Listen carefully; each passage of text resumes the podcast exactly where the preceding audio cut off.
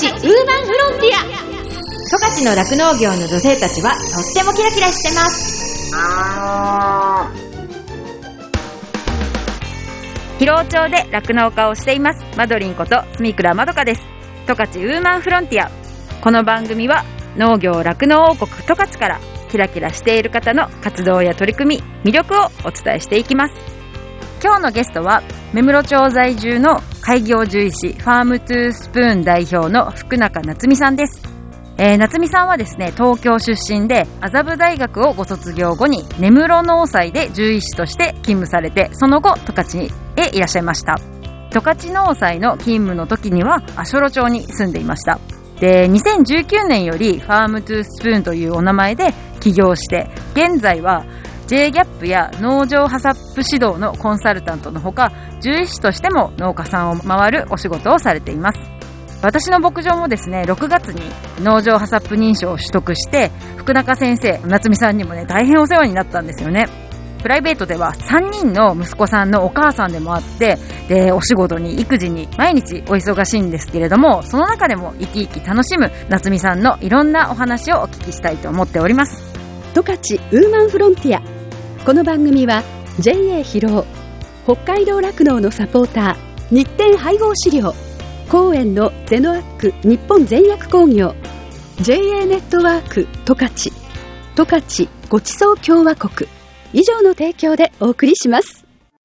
日展配合飼料は酪農家の笑顔と乳牛の健康のためにこれからも北海道の酪農をサポートしていきます。人も動物も満たされて生きる喜びを日展配合飼料。動物未来見つめる広がる。ゼノアック日本全薬工業は動物が持っている未来の可能性を見つめ見出し。動物と人間との関係が今よりもっと輝かしく素晴らしいものに広がっていけるようチャレンジし続けます。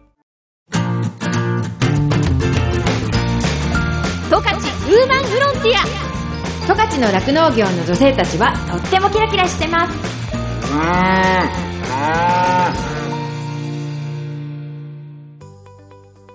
今日のゲストは、えー、目室町在住のパームトゥースプーン代表の福中夏美さんにお話聞いていきたいと思います。今日はよろしくお願いします。よろしくお願いいたします。はい。その、お子さん3人、な、何歳ぐらいなんですか？はい、えっ、ー、とね、長男が小4、次男が小2、うん、三男が、えっ、ー、と、4歳の年少さんです。はあ、もう、目まぐるしいですね、日々。そうですね。まあ、男の子3人、うん、あ、そうですね。まあでもなんか、割とおとなしいタイプの子供たち、うん、あの、こう、わーっと家の中駆け回ってるっていうことあんまりないんで、うん、なんとかなんとかこう形になっているというか なんかお兄ちゃんが下の子見てくれたりとか。あんまりないですね。たまにこう外出時に俺捕まえてくるとか言って三男を 捕獲してくれたりとかをします。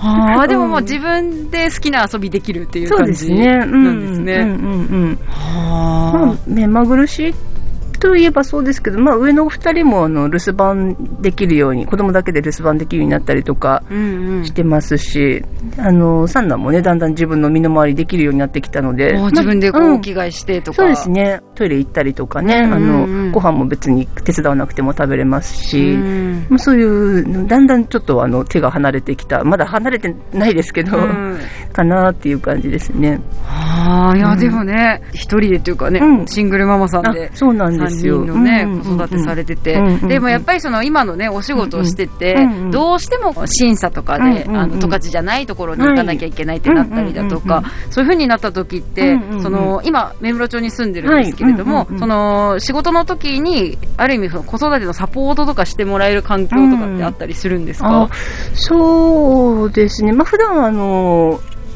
保育園にね、あの三男を預けてて、泊まりがけの仕事はなるべく入れないようにしてるんですけど、どうしてもっていう時には、あの、元夫に、あの、子供たち預けて行くっていうことは時々あります。うん地元がこっちじゃないんでね、あの、そう全然その日常的におじいちゃんおばあちゃんからあの手伝ってもらうっていうことがないんですけど、うんまあ、なんかないならないなりにっていう感じで今のところやってますね。え、なんかあの、ファミサポとか使ったこともあ,、はいあります。うん。根室ね、あの、ファミサポの制度があって、年配のお姉さんにね、年配のお姉さんに。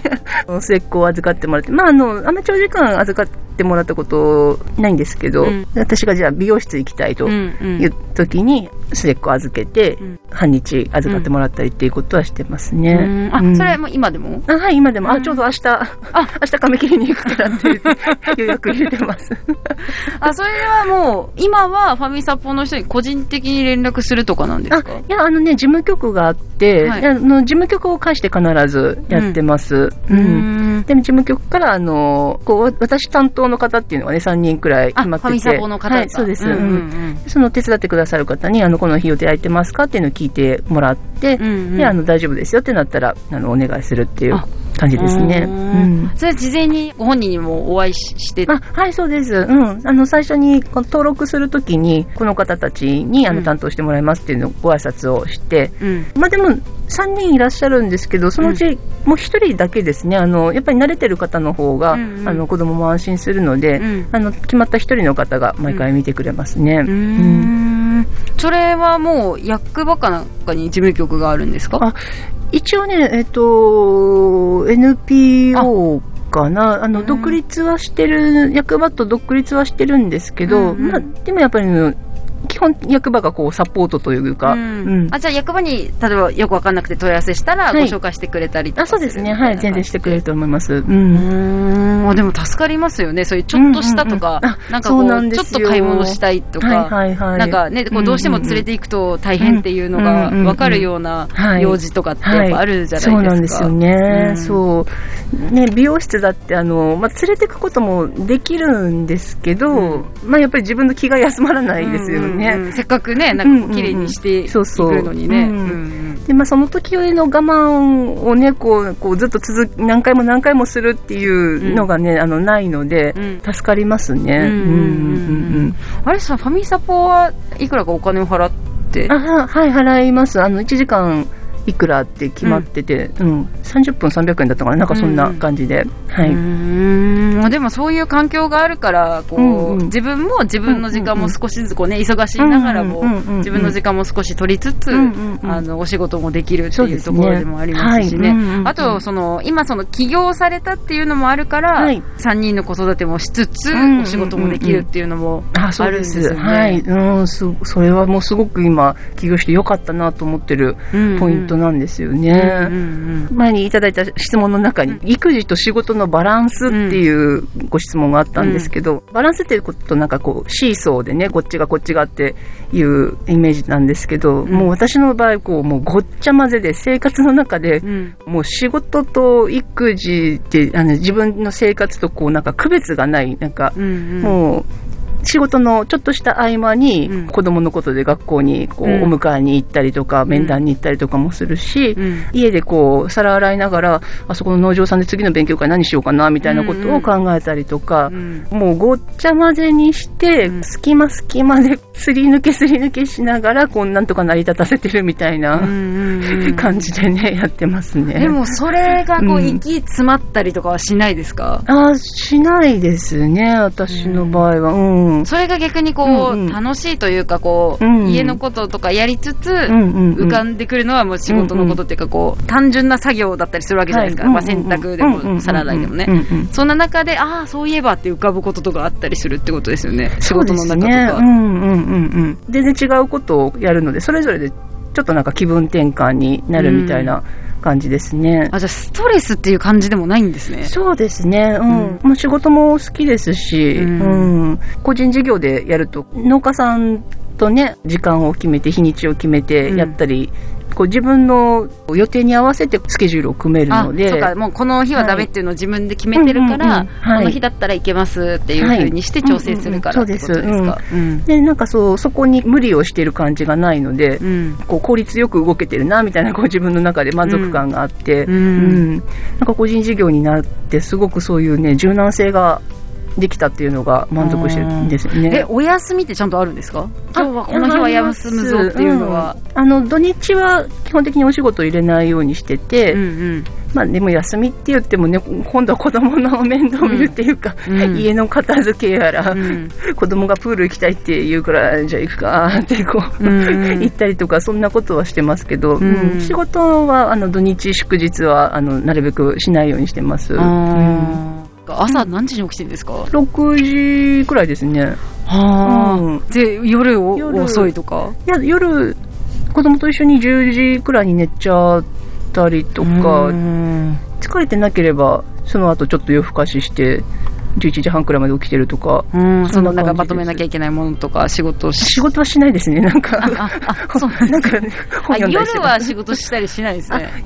ある程度の時間。むちゃくちゃ急ぎの仕事がない限りはしないですね。あ、そうなんですね。あ、じゃあもうある意味、ちょっと元気だったら、お子さん寝かした後は、好きな時間、自分の時間みたいな感じ。使ったりします。やっぱりその、もう無理して、その長時間やってると続かないんですよね。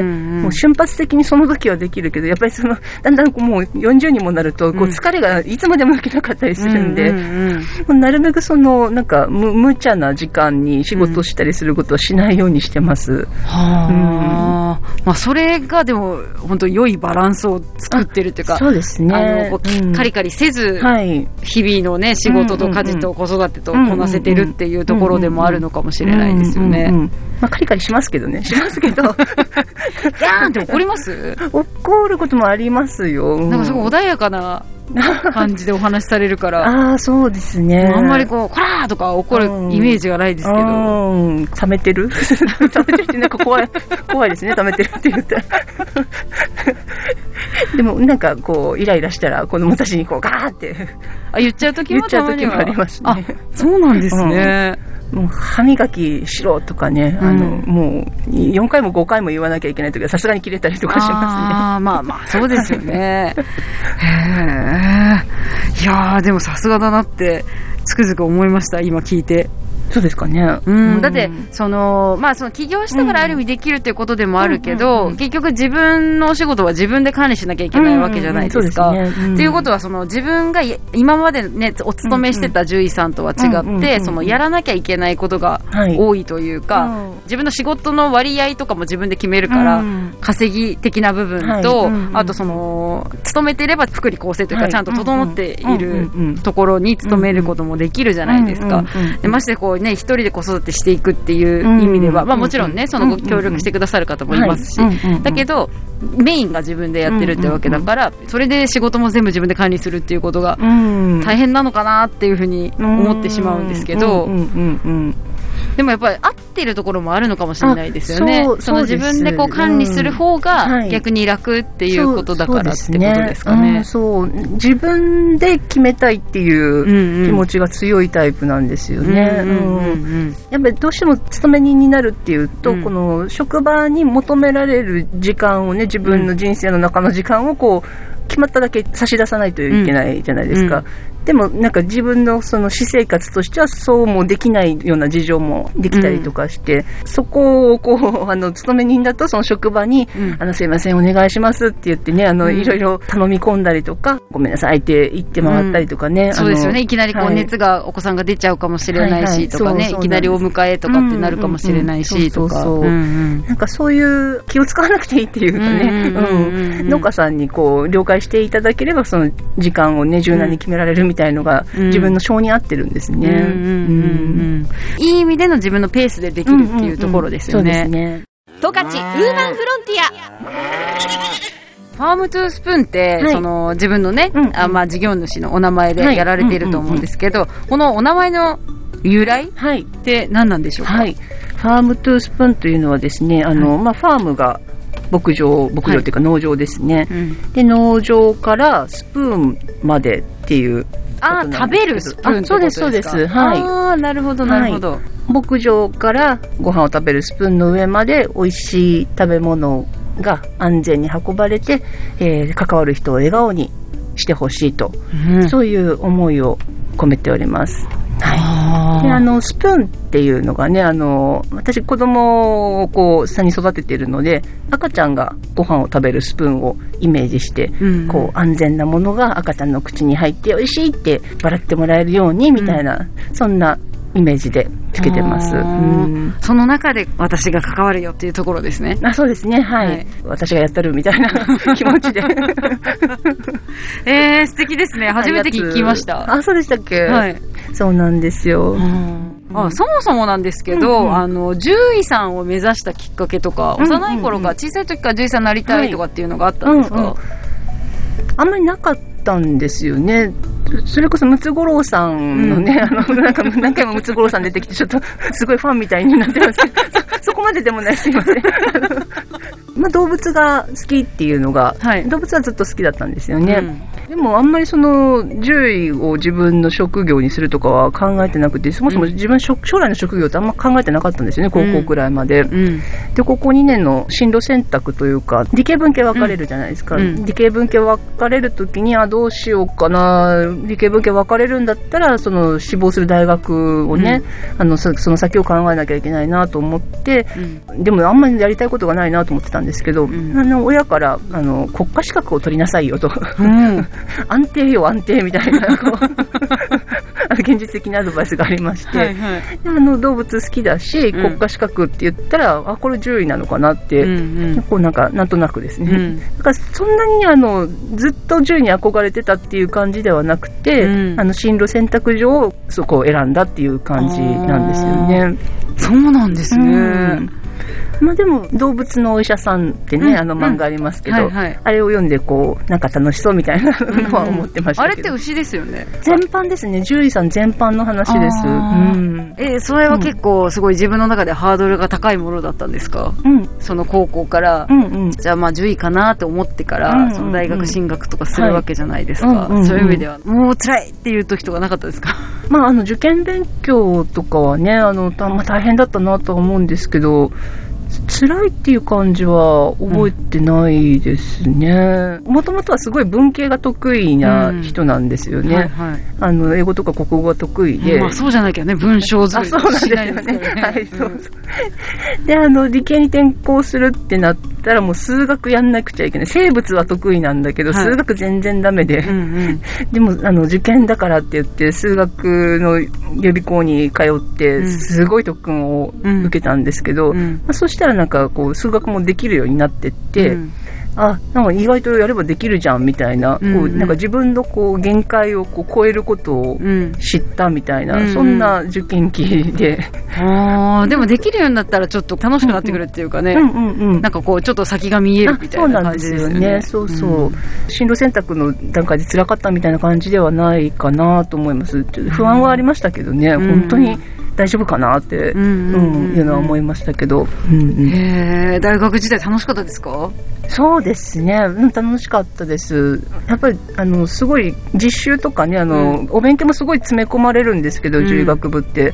まあ、その中でこう、バイトをしたりとかね、あうん。の、お友達と旅行に行ったりとか、うん。サークル活動したりとか、で、実習にも行ったし、ってうん。なんかいろんなこと経験して、うん。やっぱり自分のこう人生の基礎になった時期だったなと思います。え、専攻は何とかあるんですか、あ、はい、あのね、えっと、4年生からかな、研究室ってあの、うん。専門ごとにね、あの、所属するんですけど、うん。解剖学っていううん。研究室に所属してました。うん。卒業論文はオランウータンの 筋肉の構造っていう テーマで、な、何？って感じだと思うんで、突然何を言い出したみたいな感じだと思うんですけど、あの、それちょっとあの、変わったことをやあってました。そうなんですね。え。え、じゃあ牛触ったのは本当にお仕事ついてから、うんうん、そうですね。あの、4年生。まあ、実習では実習の、うん、実習には何回か行ってたんですよ。北海道にね、うん、あの、4回か5回か。そんなに行ってたんですね。農祭の実習に行ってて、で、その時には、あの、牛に触って、あの、いろいろ練習させてもらったりとか、っていうことはありましたけど、大学の専門としては別に、あの、牛は関係なかったですね。へえ、じゃあもう初めて牛見た時はもう、うん、わあ、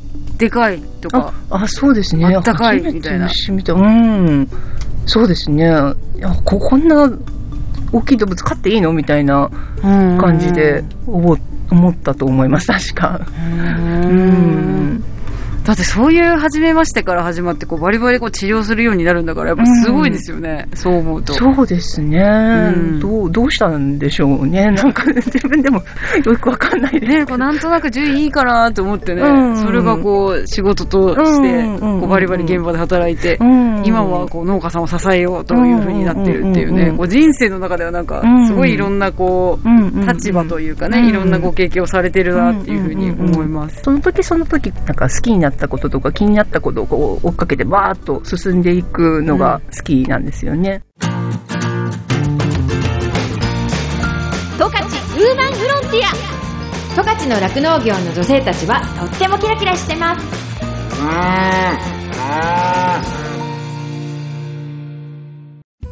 エンディングです。この番組のブログもありますので FM ジャガのホームページからチェックしてくださいね再放送は毎週火曜日の夜7時から7時半です。放送後は YouTube、そしてポッドキャストでも聞くことができます。十勝ウーマンフロンティアで検索してくださいね。感想やご意見もメッセージとしてお待ちしています。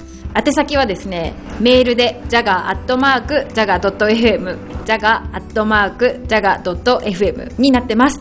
この後はこの番組を支えてくださっているスポンサーさんからの大事なお知らせタイムです。最後まで聞いてくださいね。十勝ウーマンフロンティア。ここまではマドリンこと住倉まどかがお送りしました。どうもありがとうございました。JA ネットワーク十勝から十勝ごちそう共和国の取り組みをご紹介します。皆さんはメイドイン十勝十勝ごちそう共和国という言葉を耳にしたことがありますか？十勝ごちそう共和国は十勝の JA を州に見立て24の州が集まった架空の国として2014年11月26日に建国されました。建国の精神は個性を持った24の州が時には競い時には協力し合いながら十勝の農畜産物の美味しさと安心を国内外に向けて発信していくこと。十勝というブランドの力を高めていくこと。その後2021年の JA 合併によって州の数は23となりました。十勝ごちそう共和国には国旗があります。グリーンの背景にブルーの十字を配した国旗です。グリーンは大地ブルーは川と空。十字は十勝の頭文字であるとともに安全安心を意味しています。この国旗はメイドイン十勝のシンボルマークとして十勝産の原料を使った食品に使われていますので皆さんもきっとどこかでご覧になったことがあるのではないでしょうか。